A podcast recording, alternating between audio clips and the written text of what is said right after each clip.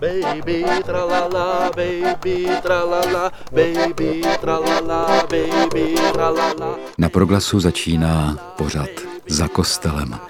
Od mikrofonu vás v této chvíli vítá průvodce pořadem Jan Hanák, ale nebudu si tady povídat sám se sebou, ale, ale budu si povídat s Romanou Odstrčilovou, která je hrobařkou. Romano, vítej. Děkuji za pozvání. Já vím, že to je určitá nadsázka, protože ty úplně hrobařka nejsi, nejsi ta, která by ty hroby kopala, ale, ale pracuješ, nebo ano? Tady, občas, občas ob, i občas kopeš kopu, hroby. nebo pomáhám. Aha. Hlavně teda se zakopáváním tak, eh, no, tak tomu se určitě ještě dostaneme. Ale um, já tě mám uvedenou i konec konců i na webu v anotaci, jakože Romana, která v rodinném pohřebnictví nejen pracuje, ale vnímá v tom silný moment poslání, což mě jako docela dost zaujalo, protože mnoho z nás má určitě tu zkušenost s tím, že jde na pohřeb a ne, že by se to nedělo i v kostelích občas, ale skoro bych řekl, že v obřadních síních a krematoriích se to stává téměř vždycky, že člověk vlastně neví, jestli má být smutný nebo jestli se má nějak hořce smát těm výkonům obřadníků zlomených na dvakrát a s takovým povinným smutkem a tak. A tak mě by zajímalo, jak to vlastně vidíš ty. Já to vidím tak, že ten obřad by měl být co nejvíc o tom zesnulém. Vlastně by měl být jenom o tom zesnulém. A nejraději vzpomínám na pohřeb, kde lidi plakali. Ale oni plakali smíchy. Smíchy? Oni plakali smíchy, protože my jsme tam tehdy promítali fotografie a oni vždycky, když byla nějaká fotka, tak oni se k sobě nahli, řekli si nějakou vtipnou příhodu k tomu a začali se smát a oni už potom opravdu jako bylo to spojené i s tím smutkem. Ale už potom opravdu plakali, nevěděli, co, ma, co mají dělat, jak se mají smát, co, co vlastně mají dělat. Hmm. No, eh, tak dokážu si představit, že něco takového asi existuje a stane se, ale asi to není úplně norma. Asi by se nedalo eh, vyžadovat to, že při každém pohřbu se má plakat smíchem a není to třeba ani vždycky vhodné, ale to mě docela zajímalo, co je vlastně a co není vhodné při takovém obřadu pohřbu v obřadní síni, kde tě vlastně nedrží ta liturgie v kostele, protože v kostele, tak já to říkám jako já, jako kněz, jo, v kostele eh, se neoslavuje smrt, ale oslavuje se život. A je to poděkování za život toho člověka, kterého tam pochováváme a zároveň je to doprovázení modlitbou toho člověka dál do života, který smrti nekončí. Takže ono to, to ve své podstatě už má jako velkou naději v sobě. Ale v těch eh, obřadních síních nebo krematoriích často ne, protože tam jsou ty haldy mramoru eh, a na té haldě mramoru je, je ta rakev obklopená spoustou různých květin a mám pocit, že tam prostě lidi nevědí, nevědí, co mají dělat. Jo, tak mě by docela zajímalo, jako, jak tohle to vlastně uchopit, jak možná i překonat eh, to, co ten prostor jako sám o sobě říká, jako já jsem nějaká důstojná smrt, nebo jak to nazvat. My k tomu vlastně přistupujeme úplně stejně jako v té liturgii. Děkujeme za ten život, eh, projevujeme tam nějakou vděčnost za toho člověka, za to, jaký byl, kým byl a velmi na něho vzpomínáme, nebo hodně se na něho vzpomíná během, během té smuteční řeči, během celého toho obřadu. Jo, jde nám opravdu o to, aby to bylo o tom člověku. Eh, co se týká toho, mm, co je vhodné, není vhodné, já vždycky říkám, že vhodné je naprosto cokoliv. Moje první věta, když chci po lidech, aby nám řekli nějaké informace o zesnulém, nebo co chtějí, jak si představují ten obřad, je, řek, nesvazujte se konvencema. Hmm. Vůbec nemyslete na to, jak se to dělá, protože řekněme si pravdu, ty pohřby, jak jsou dneska, jsou stejné, jako byly před 30-50 lety. Je to pořád, pořád to samé. A my se snažíme bořit tady tyhle ty konvence. Tady tyhle ty zažité věci, které vlastně těm lidem ani ve výsledku nepomáhají v tom truchlení. Hmm. No ono je to vlastně velmi zajímavé, protože mám pocit, že i v těch eh, krematoriích, řekněme, ať to zjednoduším, tak je jakási snaha o obřad, to znamená něco, co je pravidelné, co je vlastně stejné a čeho se dá držet. Jo, když to třeba eh, srovnáme s tím kostelem, tam to taky tak je. Tam je prostě nějaká forma, tam vše svatá, pohřeb a u toho pohřbu jsou zvláštní jako věci, které se jindy při nedělají. A je to nějaký rituál, kterého se držíme všichni, to je jedna věc. A druhá věc je samozřejmě nějaký jako obsah eh, jako pro tu chvíli, i ten třeba i emotivní, osobní, individualizovaný, nebo jak to říct, který se do toho nějakým způsobem jako dává. Takže já třeba docela chápu vlastně, že v těch krematoriích jsou ti obřadníci a tak, kteří se drží nějakého rituálu, jenom mám prostě pocit, že mnohdy plavou v tom, co je vlastně, co má být vlastně tím obsahem. A možná to taky od nich lidi očekávají. Mm-hmm. Ono to je tak, že často se lidi setkají s tím, že dostanou formulář, kde je uh, jméno příjmení, kde se ten člověk narodil, počet sourozenců, záliby, koníčky, co dělal a tady tyhle ty věci. A ti řečníci často vycházejí jenom z tohohle.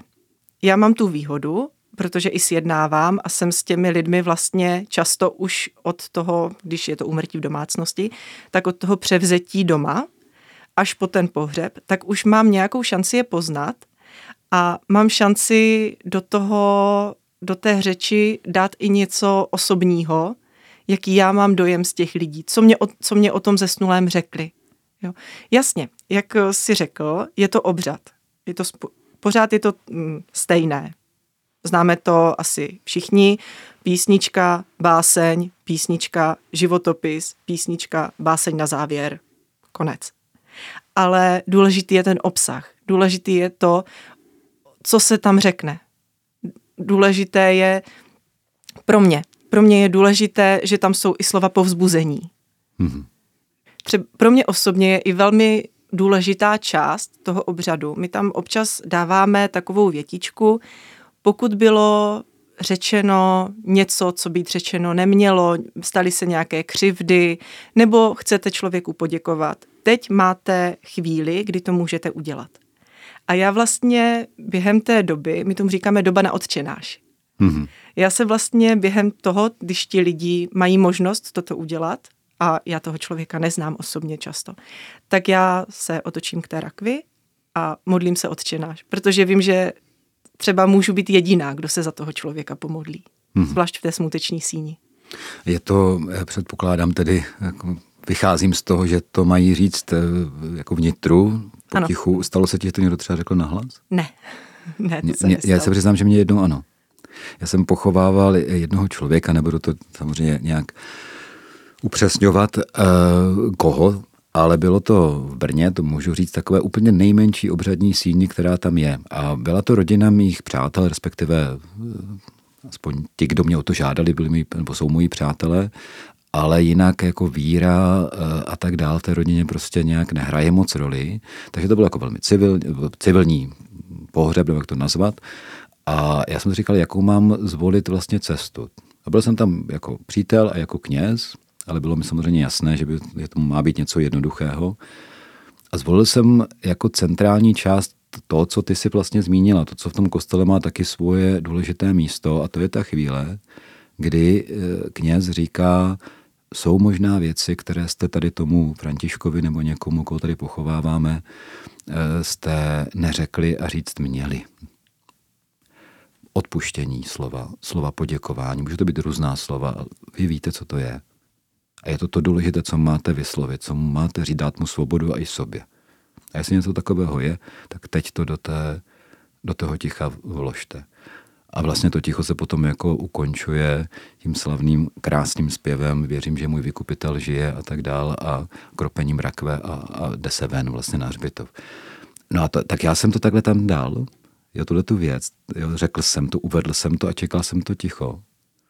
A najednou jako jeden člověk něco řekl na hlas. Oslovil toho zemřelého. Další člověk, další člověk. A to bylo tak nesmírně silné, taková jednoduchá věc, vlastně skoro v ničem jiném ten pohřeb nebo ten obřad toho pohřbu v té chvíli nespočíval. Bylo to tak silné a tak srozumitelné e, i pro lidi, kteří jako nejsou vychovaní e, v křesťanském prostředí, prostě nejsou kosteloví. Bylo to velmi srozumitelné. Že já tě chápu, takže mě, mě, stalo se mi to jenom jednou, teda, že to někdo řekl nahlas, jo, tak se tě ptáme, se, čekej, že se to možná taky stane i tobě.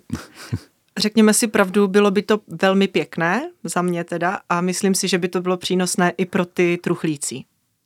I kdyby to řekl nějaký tam strýček z pátého kolene nebo kolegyně z práce, tak je to takové povzbuzení pro, ty, pro tu nejbližší rodinu, že vlastně ho někdo měl opravdu rád toho zesnulého. Hmm. Já mám moc ráda, když uh, nám pozůstalí napíšou k tomu, co chtějí ve smuteční řeči, aby zaznělo, když nám tam napíšou něco osobního. Často se nám stává, že oni napíšou prostě krátký poděkování. Hmm. Nebo stačí větička, maminko, děkujeme, že jsi tu pro nás byla a vychovala si z nás takové lidi, jací jsme. Já se vždycky dojímám tady u, u tohohle. Hmm. Protože v tom je prostě síla tady v těch slovech. A e, přímo vyzýváte ty lidi, nebo vyzýváte, když se s nimi bavíte o tom, jak bude ten uh, obřad vypadat, tak uh, stává se to, že řeknete, jestli chcete něco říct, tak tady máte prostor, že k tomu přímo vyzýváte? Během toho obřadu ne, to neděláme, ale když se s nimi domlouváme, tak jim tu možnost samozřejmě dáme. Hmm. Umožníme jim to. Pokud chcete tam něco sami říct, nebo někdo z rodiny, určitě je to možné. A ve výsledku ono je to mnohem lepší, než když tam řečním já jako cizí člověk. Hmm. A stává se to občas, že někdo promluví. Nebo si tu řeč třeba úplně udělají sami. A často se stává to, že oni třeba si to napíšou a dají mi to a prostě uvidíme, jestli to zvládneme. Protože oni dopředu neví, v jakém budou rozpoložení. Takže oni řeknou, uvidím, jestli to zvládnu, pokud to nezvládnu, tak eh, byste to přečetla vy. Hmm. No já si myslím, že tam je teda ještě aspoň za mě jedna důležitá věc, že já znám ty obřadníky některé, protože už jsem teda dlouho nikde nepochovával v obřadní síni, ale když jsem ještě před mnoha, mnoha lety občas, když někdo chtěl takzvaně kněze, ale v tomto civilním obřadu, tak jsem tam přišel a znám je z toho zákulisí. A jsou to lidi obvykle jako v tom nejlepším slova smyslu normální a tak, ale pak je člověk viděl, jak oni se tak jako ještě, ještě, ještě doříkávali téměř nějaký vtip a šli k těm dveřím, Eh, do té obřadní místnosti, kde už byli teda ti pozůstalí, ta rakev a tak dál. A teďka ten člověk, ten obřadník chytl na tu kliku a jak ji otevíral, tak v tom okamžiku střih, najednou jako zmizel ten, ten obličej toho pobaveného člověka a přišel ten důstojný smutek jakýsi. Jo? A což je, samozřejmě vypadá strašně pokrytecky, ale já to teda chápu tak, že to není oni tak o pokrytectví, jako spíš o tom, že ty lidi se trochu chrání, protože mnohdy pochovávají od rána do odpoledně to eh, 20 minut prostě někoho dalšího dalšího. Je to vlastně jejich téma, jejich práce a říkám si, že se tím možná chrání, že to odosobňují trošku. Jo. Ale právě si říkám, že ten problém je možná v tom, že to prostě někdo takhle v těch krematoriích dělá jako, jako zaměstnání obřadník, ale ty to máš jinak. Ty nejsi zaměstnáním obřadník, ty jsi člověk, vaše rodinná firma celá vlastně eh, jako pohřebnická eh, se stará o, to, o toho zemřelého o ty pozůstalé od okamžiku vlastně ten člověk zemře až po ten obřad, respektive pohřeb, respektive, jestliže jde o kremaci, tak o, eh, až do vydání té urny. Takže to je jako jenom jedna část a ty ty lidi vlastně za ten týden znáš. Chápu to mm-hmm. správně? Ano. Jo. No, zkus nás do toho uvést. Jak to vlastně vypadá, jako jestli už někdo pochoval své blízké, já teda ano, třeba oba dva své rodiče, tak samozřejmě vím, jak to vypadá z, hlediska toho, který zůstává toho syna, který prostě přivolá mimo jiné i pohřební službu domů, aby třeba to bylo u maminky, aby odvezla mámu a tak dál. Ale jak to vypadá z té strany jako pohřební služby? Tak začíná to u nás telefonátem, kdy pozůstalí nebo eh, často to bývá, pokud do rodiny dojíždí třeba sestra z paliativní služby, tak často volá za tu rodinu ta sestra, kdy nám řeknou, kam máme přijet. My se domluvíme na čase, protože eh, u nás je eh, trošičku delší doba příjezdu od toho zavolání. Jo, je to daný vzdáleností kolegy, který jezdí. Mm-hmm. Uh, takže vždycky jako máte čas se prostě s tím zesnulým rozloučit, jo, v pořádku, všechno, nebojte, my přijedeme, my tam přijedeme na to místo. První, co je pro nás důležité, je, kde zesnulý leží, protože my se snažíme všechny ať je to 90-letá babička, která měla krásný, úžasný, pokojný život, nebo ten dalo na, v uvozovkách řečeno s nadsázkou poslední bezdomovec někde na ulici, tak všechny se snažíme odvážet v rakvích. Hmm. Takže my se podíváme, kde zesnulý leží, jestli se tam s tou rakví dostaneme, nedostaneme, případně vymyslíme alternativní řešení.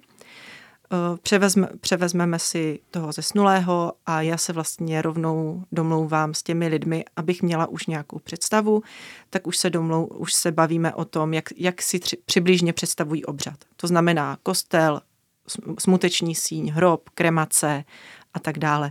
A domluvím si s nimi termín. Potom, když ti eh, pozůstalí přijdou ke mně do kanceláře, tak eh, já sjednávám standardně tak hodinu a půl, nejméně, eh, protože se opravdu s těmi lidmi snažím nějak i se, jako seznámit, aspoň trošičku. Hmm. A, a vlastně během toho času já mám možnost zjistit i něco o tom, o tom zesnulém. Vybereme rakev, květiny, všechny tyto náležitosti, sestavíme parte a potom vlastně už poslední věcí jsou ty náležitosti toho smutečního obřadu. Mm-hmm. Pokud zesnulí nemají už ob... zesnulí. Pokud pozůstalí nemají eh, zesnulého oblečeného už z domu, tak si převezmu oblečení, my se potom s kolegou domluvíme, uděláme vlastně u nás v zázemí, uděláme úpravu, uložíme zesnulého do konečné rakve a potom už nastává vlastně den pohřbu. Hmm. No, jako je vidět, že, se, že kladeš velký důraz na to, jakým způsobem hovořit s tě, právě s těmi, kteří jsou takzvaně pozůstalí, tak se jim říká aspoň v tom žargonu, řekl bych tedy s pozůstalými, že to je jakoby důležitá věc. Uh, a zároveň musíš řešit velmi praktické věci, jo? že třeba v řádu maximálně hodin po smrti toho člověka, tak už s těmi lidmi kolem, těmi jeho příbuznými řešíš i takové věci, jako kdy bude pohřeb, eh, si mají hrob a tak dál. Jak tohle to spojuješ dohromady? A pomáhá ti vlastně to, že řešíš konkrétní praktické věci v tom, jak třeba i trošku eh, překlenout ten smutek toho člověka, kdy třeba je úplně zaplavený a nechce vlastně nic řešit. Ona první věc, kterou já v tomto dělám, je, když se s nimi domlouvám na termínu, tak eh, aby to nebylo ten den toho úmrtí. Hmm. Klidně dva dny to můžou být. Protože je potřeba, aby ten prvotní smutek a vlastně šok z úmrtí toho, toho člověka, protože řekněme si pravdu, i když už je to člověk, který umírá dlouho, a je jasné, že, že umře velmi brzy, tak prostě ten okamžik je šokem pro ty pozůstalé, pro tu nejbližší rodinu. Takže ono je důležité, aby od toho už měli aspoň nějaký odstup. Hmm. Vím ze zkušenosti, že když přijdou pozůstalí, kterým ten člověk zemřel před několika hodinami a kterým zemřel třeba předchozí den, před, předchozí dva dny, protože oni už jsou s tím určitým způsobem smíření a už dokázali vstřebat tu novou situaci. Ale lidi, kteří přijdou několik hodin po tom úmrtí, tak oni v tu chvíli jsou mm, málo schopní něco vybírat. Jenom vybrat rakev bývá problém. Takže v tom, tohle to je důležité. Kdy ti lidi přijdou, kdy ten, zes, kdy ten zesnulý zemřel. A podle toho já s nimi potom i jednám. Hmm. Je to i o tom, eh, já, si, já můžu říct, že, nebo troufám si říct, že mám docela dobrý odhad na lidi a velmi brzo vím, co si u koho dovolit. Takže potom vím, jestli můžu před nima trošku už i vtipkovat během toho, během toho sjednávání.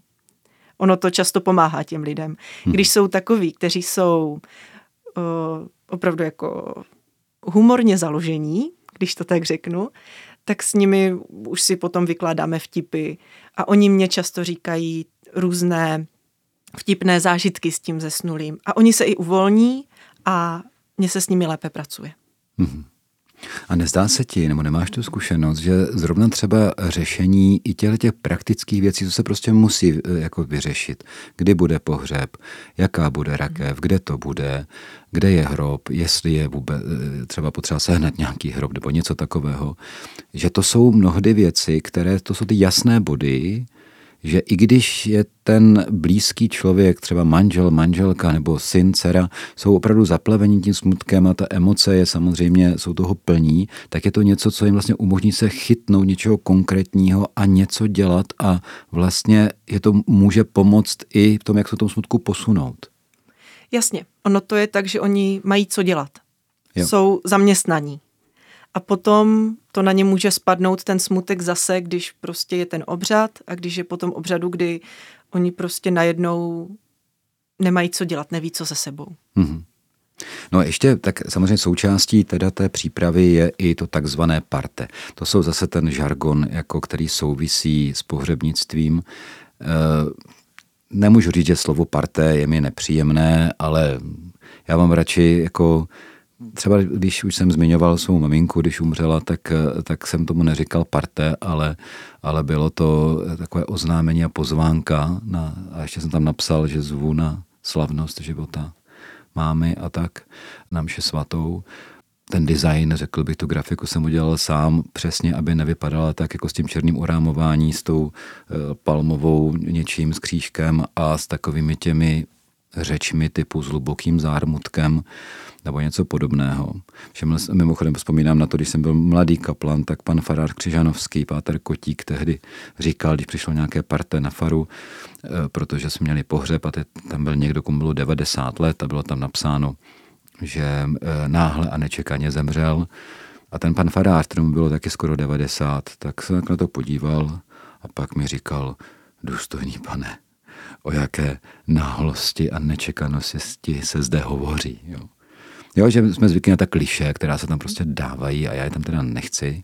Eh, jak s tím pracuješ ty? Respektive není to taky tak, že mnoho lidí eh, pozůstalých přijde a prostě, protože není schopno třeba v té chvíli přemýšlet nějak kreativně, tak to nechá na té pohřební službě a ta tam napíše ty hluboké zármutky a ty náhlosti a nečekanosti a takovéhle věci. Eh, jak s tím pracuješ ty? Eh, v první řadě bych ráda řekla, že mi tato klasická parte, černý rámeček, černý křížek s olivovou nebo jakoukoliv jinou ratolestí, my to ne- neděláme vůbec. Mm-hmm. Spolupracujeme s pánem, který má eh, stejný nebo velmi podobný přístup jako my. Takže máme krásná parte obrazová s květinami, přírodou, rybníky, je tam edice, která se jmenuje Zájmy. Mm-hmm. Jo, kdy tam pro muzikanta je tam samotný mikrofon v mlze. Nebo koně běžící do mlhy. A to je často pro ty pozůstalé přijatelnější vlastně. Hmm. Protože já říkám, vybírejte podle toho, co ten váš zesnulý měl rád. Pokud měla maminka ráda květiny, tady máte parte s květinami. Pokud maminka chodila ráda do přírody, tady je příroda. Takže ono už tohle, když to ti lidi vidí, tak už to z nich trochu opadne. Tady tohle to, co se tam všechno musí napsat, jak to musí znít. A třeba se jim, i když se jim to třeba ze začátku nelíbí, protože všichni jsme zvyklí na to parte zarovnané na střed, eh, nejlépe čtyři fonty různé a tak ano. podobně, tak oni ve výsledku řeknou, jo, tohle je mnohem bližší té naší mamince. Tyto, eh, jak si říkal, zármutky, náhlosti a tak podobně, to tam píšeme taky. Ale protože mm, když já to, já to beru hrozně osobně. Já když toho člověka neznám, tak já nevím, co tam můžu napsat. Hmm. Když vím, že je to člověk, který byl hluboce věřící, tak už si dovolím jim navrhnout. Můžeme napsat o, například s nadějí ve shledání, Mm-hmm. Jo, oznamujeme, že a tak dále. Jo. Nebo už vím, co si můžu dovolit. Ale když já toho člověka neznám, tak mě se s tím strašně špatně pracuje. Takže tyhle náhlosti a potom takové to vyjmenovávání zemřela maminka, babička, teta, švagrová, sestra, já tomu říkám, vymřela celá rodina. Hmm. tak to tam všechno je. Ono, ale i pro ty lidi je to totiž důležité často. Hmm. Takže já na to potom musím uh, k tomu přistupovat uh, trochu jinak třeba, než, než já mám tendenci k tomu přistupovat tak, jak bych chtěla já, aby to vypadalo. A musím si strašně často připomínat, musíš k tomu přistupovat tak, jak to ti lidi chtějí, jak je to pro ně v tuhle situaci přijatelné, vhodné. Mm-hmm. Takže těmhle kliše jsme se ještě bohužel uh, úplně uh, nezvládli vyhnout. no ale tak nějaký výrazný posun tom teda vidím. Ale když už jsme u těch uh, slov a u těch kliše, tak jedno je teda úplně výrazné a to je to, a teď nevíme, to je přání, nebo co to vlastně je, upřímnou soustrast. Jo, to se teda odehrává už na tom pohřbu, obvykle tedy skončí pohřeb, ať už teda tím, že se vnoří rakev do té země, anebo teda eh, je ta kremace, tak se to děje v té obřadní síni někde. A teď jdou ti eh, ne tak blízcí tedy jdou k té rodině a potřepou eh, rukou a řeknou upřímnou soustrast. Jo.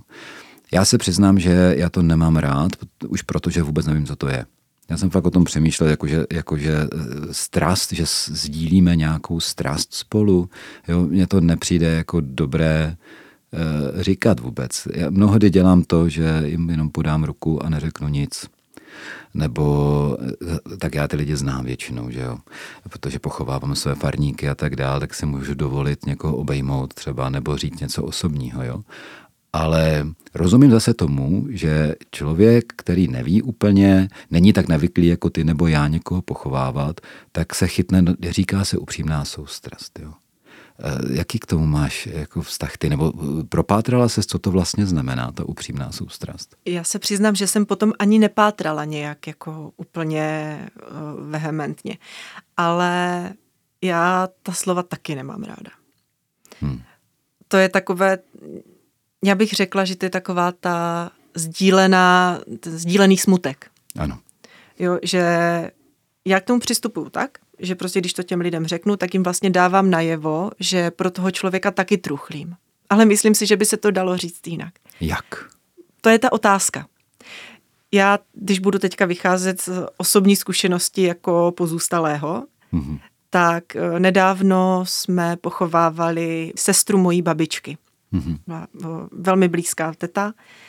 A jak jsme tam stáli před tím kostelem a teďka chodili lidi a já tomu říkám, gratulovali nám, tak eh, často to říkali. Ale ještě častěji chodili a říkali, víte, my jsme tu tetu měli tak rádi. Hmm. Já jsem ten a ten člověk. Jo. Mě, mě cvičila v kroužku. Hmm. Jo. Nebo já jsem její kolegyně já jsem kamarádka, jezdili jsme spolu, jezdili jsme spolu na, na, na dovolené, na zájezdy. A pro mě tohleto bylo mnohem terapeutičtější, než ta slova upřímnou soustrast. Hmm. Protože oni ti, často ti lidi i o mě věděli. Když to byly její kolegyně, tak ty mě znali, když jsem byla malinká. A oni potom přišli a říkali, je, ty jsi Romanka, ty jsi vyrostla, jejda, jo. A no my jsme tu Janu měli tak strašně rádi. Hmm. A tohle to je pro mě osobně, to bylo, no, bylo to terapeutičtější, než upřímnou soustrast. Jo, no. Takový jenom eh, vtipný zážitek. Taky na konci pohřbu se stálo, třepalo se rukama, přála se, no, přála, to je to je to úskalí toho. Eh, vyjadřovala se upřímná soustrast a ti pozůstalí, jak už potom byli takový jako otupělí, tak najednou jako nevěděli co a začali si sami taky přát. Mm. Mezi sebou. Mm. A to mě upřímně přišlo úplně už bizarní. Mm. Rozumím. Já, já myslím, že toto je jako dobrá rada. To teďka říkala, že třeba přijít a pokud se teda neznáme, víte, já jsem kolegyně nebo kolega z práce a byl to fajn člověk nebo nebo něco, prostě měl jsem ho či jí ráda, nebo rád. To mně přijde jako dobré, jo, že do, dobrá rada, ale vlastně si tak jako říkám, že mnohdy, ono to, mě už to napadlo u toho, kdy se říkala to strukturu toho obřadu pohřbu eh, v té obřadní síni někde, že tam je teda ta báseň a báseň, jo, tak eh, ono eh, nejde jenom o to, co se tam děje, ale jak. Jo, třeba u té básně, když si představím ten patetický přednes jako e, programově smutný, tak i kdyby tam byl Shakespeare, tak to zní hrozně. Jo. Uh, takže tam velmi záleží na tom, jak se to děje. A možná je to upřímná soustrast je podobné, jakože možná nebojíme se toho, nebo nebojte se toho někdo, kdo nevíte, co v té chvíli máte říct. A možná je fakt důležité, jak to člověka, jak mu stisknu ruku a jak to jako upřímnou soustrast mm. vlastně řeknu. Jestli to je jenom automat, nebo, nebo tím něco vyjadřuju, ne? Určitě. Jo, zase osobní zkušenost, když mě zemřela babička, tak jsme stáli v mojí rodné vesnici před kostelem a ti lidi chodili a upřímnou soustrast, upřímnou soustrast. A byli to lidi, které jsem znala celý život vlastně. A potom přišla kamarádka, která se mě vrhla kolem krku s pláčem a to mě přišlo mnohem, to bylo mnohem upřímnější, než ti ostatní, kteří chodili a, a třepali nám rukama. Hmm. V té chvíli ten člověk prostě potřebuje cítit ně, něco, nějakou tu sdílen, nějaké to sdílené truchlení v úvozovkách. Hmm. Aspoň já si to teda myslím. No mě ještě u té tvé práce a poslání, jak to vnímáš, mě to fascinuje, protože možná prozrať, jak jsi mladá. Mně je 28 let. Přemýšlíš, je 28 let. Ve 28 letech a vnímáš pohřebnictví jako něco, jako poslání pro sebe. Jo? Přestože i tady v rádiu se dělala, dělala se spoustu kreativní práce a teď najednou jako něco, před čím eh, by mnoho lidí uteklo a pro tebe je to poslání. Ty plná života a potkáváš se ze smrtí, eh, jako dokážeš to nějak vyjádřit, jako jak, jak se to stalo, že je to tvé poslání? No, trvalo to ona to pro mě napřed byla strašná výzva a taková jako sranda. Protože, jestli můžu, jak jsme vznikli, mm-hmm. tak uh, s tím přišla moje maminka, která dělala uh, nemocniční kaplanku v domově pro seniory a strašně často slýchávala uh, různé negativní zážitky s pohřebními službami. A potom se stala uh, taková věc, eh, to nebudu tady rozebírat, kdy prostě to byl jako impuls eh, pro to, že mamka přišla za našimi přáteli a navrhla jim, ať založíme pohřební službu, ať o tom přemýšlejí. A pak přišla maminka za mnou a já si to úplně pamatuju, já si myslím, že v ní byla malá dušička, když za mnou přišla že jako jestli bych nechtěla a co si o tom myslím, ale že mě nebude do ničeho nutit, jo, že jako v pohodě. A pro mě v tu chvíli to byla děsná výzva. Protože jsem si řekla, jo, tohle to nedělá jen tak někdo, je to něco, co by mě mohlo bavit a tak pojďme to zkusit. A mě to vlastně, co se stalo, mě začalo docházet až ve chvíli, kdy jsme s kolegou procházeli kurzem pohřebnictví. Kdy jsem prostě viděla ty věci, co s tím souvisí všechno a mě to teprve začalo docházet, k čemu jsem se to upsala. Hmm. Potom já jsem nějakou dobu uh, u nás v pohřebce nepracovala, protože jsme bydleli mimo, bydleli jsme daleko. Snažila jsem se různě stříhat písně, zhánět písničky, když bylo potřeba a tak podobně. A to poslání jsem v tom našla až opravdu ve chvíli, kdy jsem si sedla v kanceláři a odešli mi od tam tu první pozůstalí, kdy, kterým jsem pomáhala domluvit a sjednat ten pohřeb. Hmm. Já musím říct, eh, že teď nebudu mluvit o těch negativních zkušenostech s pohřebními službami, a jakože jich je teda bohužel hodně, ale spíš o těch pozitivních a konkrétně o jedné. A když jsem právě pochvaloval maminku, bylo to několik let poté, co jsem takhle zařizoval u stejné pohřební služby a nebyla to teda ty, tedy ta vaše, eh, pohřeb mé švagrové. A to, to, co, to, co jsem, za to jsem byl moc rád, bylo to, že tam byla vysoká profesionalita. I v tom, že přesně věděli, co mají dělat, jak mají dělat, byli řádně oblečení, měli prostě obleky a kravaty a vše, čtyři mladí hoši, kteří odnášeli rakev a tak dále, že to fakt bylo profesionální ale zároveň jsem věděl, že to je rodina jako věřící. A věděl jsem, že nepokoří před kostelem během té mše, ale že se opravdu modlí spolu s náma. A pro mě to bylo teda hodně důležité, tady tohleto propojení těchto věcí. Ale Jedna věc, kterou bych jako eh, zacílil i na tebe v této chvíli, a to je to, že třeba zrovna u maminky, my jsme maminku neoblékli doma, protože bylo potřeba ještě další věci učinit, tak jsem, jsme jenom vybrali uh, oblečení a tak dále. Já jsem říkal právě této pohřební službě, jsem říkal, že mám, mamce nikdy nesl, neměl černý kostým, takže nikdy neslušela černá u krku, tak měla takový hedvábný šátek a tak dál. A No a oni maminku s velkou, velkou úctou, řekl bych, a pečlivostí připravili do té rakve, že byla prostě krásná. Jo, jakkoliv to možná zní pro někoho zvláštně, že někdo mrtvý může být krásný, ale bylo to tak a byl jsem na to nesmírně vděčný. A ta moje otázka k tobě vede k tomu, že už jsme tady zmínili, že ty teda si i trochu hrobařka, zejména když zasypáváš ten hrob, kde ta rakev je, ale předpokládám, že býváš i u toho, kdy ten zemřelý je oblék, umýván, oblékán a tak dál. A je to vlastně, jsou to hodiny, kdy seš s tím, ne s tím pozůstalým, ale s tím člověkem, který zemřel. Jo? E, jaké to je? pro tebe? Nebo respektive, jakým způsobem v té chvíli sloužíš i tomu zemřelému?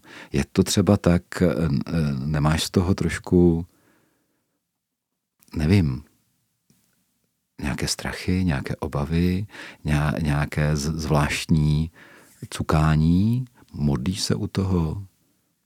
Jak je ten tvůj postoj? Jak, jak se staráš o toho zemřelého? Já to beru tak, že to tak prostě je. Takže, jak říkáš, žádné strachy, cukání u mě většinou neprobíhá. Strachy vůbec. Ale to cukání záleží, řekněme si pravdu, řekněme si to upřímně, záleží v jakém stavu přede mnou ten člověk leží. Je rozdíl, když je to někdo po bouračce, když je to někdo zmlácený, nebo když je to paní, která zemřela pokojně ve spánku. Hmm. Takže to potom člověk prožívá trochu jinak. Uh, dávám si pozor na to, abych u toho oblékání nesklouzla do praktičnosti. To se často stává. Kdy prostě, když oblíkáme, oblékáme toho zesnulého, tak eh, s kolegou u toho nějak komunikujeme a jenom a teďka musíme to a teďka tamto a teďka jedna ponožka, druhá ponožka a to potom sklouzne do té praktičnosti té věci a ztratí to pro mě vlastně ten význam nebo ten důvod, proč jsem to chtěla dělat. Takže já se snažím po každé, ať oblékáme kohokoliv, uh, tak se snažím aspoň krátkou chvíli věnovat té modlitbě. Hmm. I kdyby to měla být jenom střelná modlitba. Jo, i kdyby to měla být jedna věta. Tak se snažím, aby prostě to v tom jako bylo. Protože si myslím, že to pohřebnictví by měl být akt křesťanské lásky. No a když si najednou jsme někde úplně jinde, najednou máš na sobě možná monterky nebo něco takového, jsi na tom hřbitově, uh, už je dávno po, nebo nějaký čas po pohřbu, lidi už jsou někde v hospodě a, a ty tam si, máš lopatu a zasypáváš tu rakev. Jaké u toho máš pocity a co u toho děláš? Krom toho zasypávání teda. Zasypávám. Zasypávám a vykládáme si s kolegou. A, a, a bereš do hry nějak té chvíli toho člověka, kterého zasypáváš? Snaži, snažím se i k tomu hrobu přistupovat s úctou. Hmm. No, jo, je... třeba už když je ten hrob zasypaný, tak prostě upravit ho. Nějak pěkně na, na ten hrob nainstalovat ty kitky. Aby to bylo pěkné, důstojné místo pro, pro ten poslední odpočinek. Hmm. Ale řekněme si to upřímně, to už je taková ta praktická část té, té služby, Rozumím.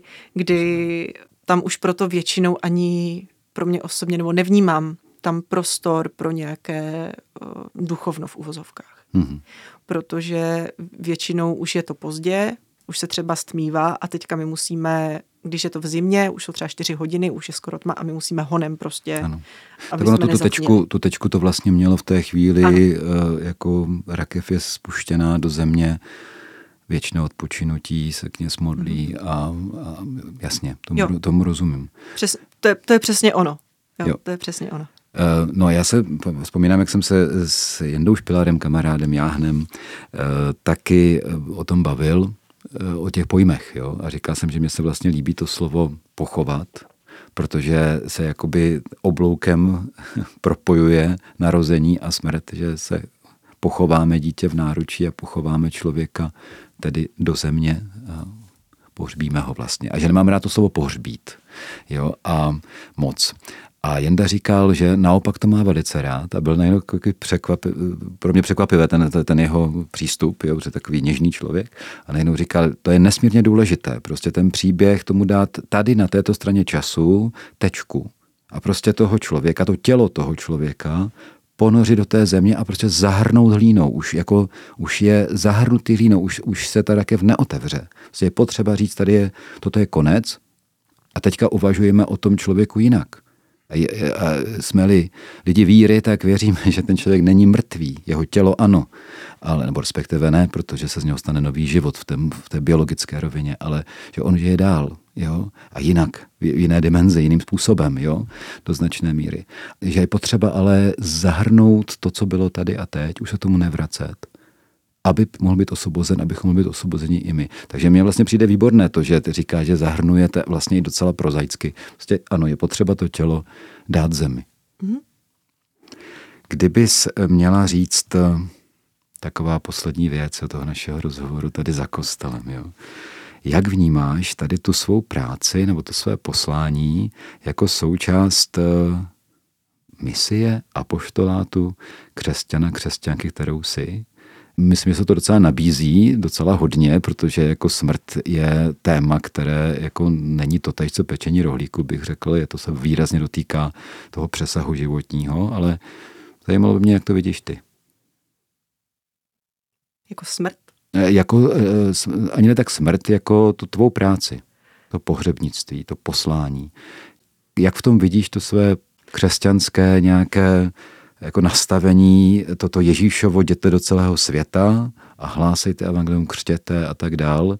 Jak to vidíš tady v této své právě, jak to děláš? Této, no, jsme slyšeli hodně, jak co děláš, ale jestli bys to přímo takhle spojila. Určitě. Jak už jsem říkala, tak si myslím, že, by, že pohřebnictví by mělo být akt křesťanské lásky. A myslím si, že zrovna křesťané jsou ti, kteří by toto měli dělat protože myslím si, že my vnímáme tu smrt jinak, než člověk, který v Boha nevěří, který vlastně nedokáže uchopit a pojme, pojmenovat tu naději. Jo? Nevím, jestli to jako...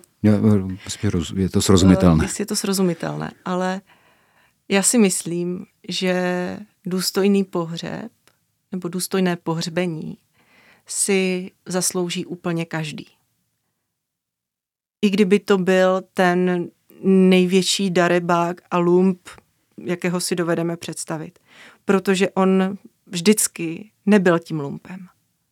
Bylo, bývalo to malé bezbrané dítě, které v sobě nemělo zlo vlastně. A i takový člověk by měl mít možnost uh, být ne pohřben důstojně, mm, to není ono, ale aby se s ním zacházelo důstojně. Hmm. Jako s člověkem. Jako s člověkem. Ne jako s materiálem ano. biologickým. Ano, přesně. To byla Romana Odstrčilová, když to velmi zjednoduším, hrobařka. Romano, děkuji moc krát za ten čas strávený tady a za ty myšlenky a zkušenosti, se kterými se podělila. Díky moc. Není zač. Já myslím, že je. a od mikrofonu se v této chvíli loučí i Jan Hanák a přeje dobrý poslech dalších pořadů proglasu. Baby, tralala, baby, Ite, misa est. Jděte s Pánem Bohem. No dobře, a co dál? Za kostel se spousta z nás schovává a spousta z nás dokonce říká, že kostel je to hlavní, jediné a stačí. Jenomže nestačí. Ježíš své učedníky neposlal do bezpečného kostela, nýbrž na hlubinu, přesněji řečeno do celého světa, kde nikdo příliš netuší, co ho čeká. Ale jak na to? V rozhovorech s inspirativními lidmi z různých koutů povětšinou křesťanského spektra se o to pokouší týdeník za kostelem. V pátek po páté a v neděli po osmé večer. A následně na webu a v podcastových aplikacích. Žádné téma není tabu. Baby, baby.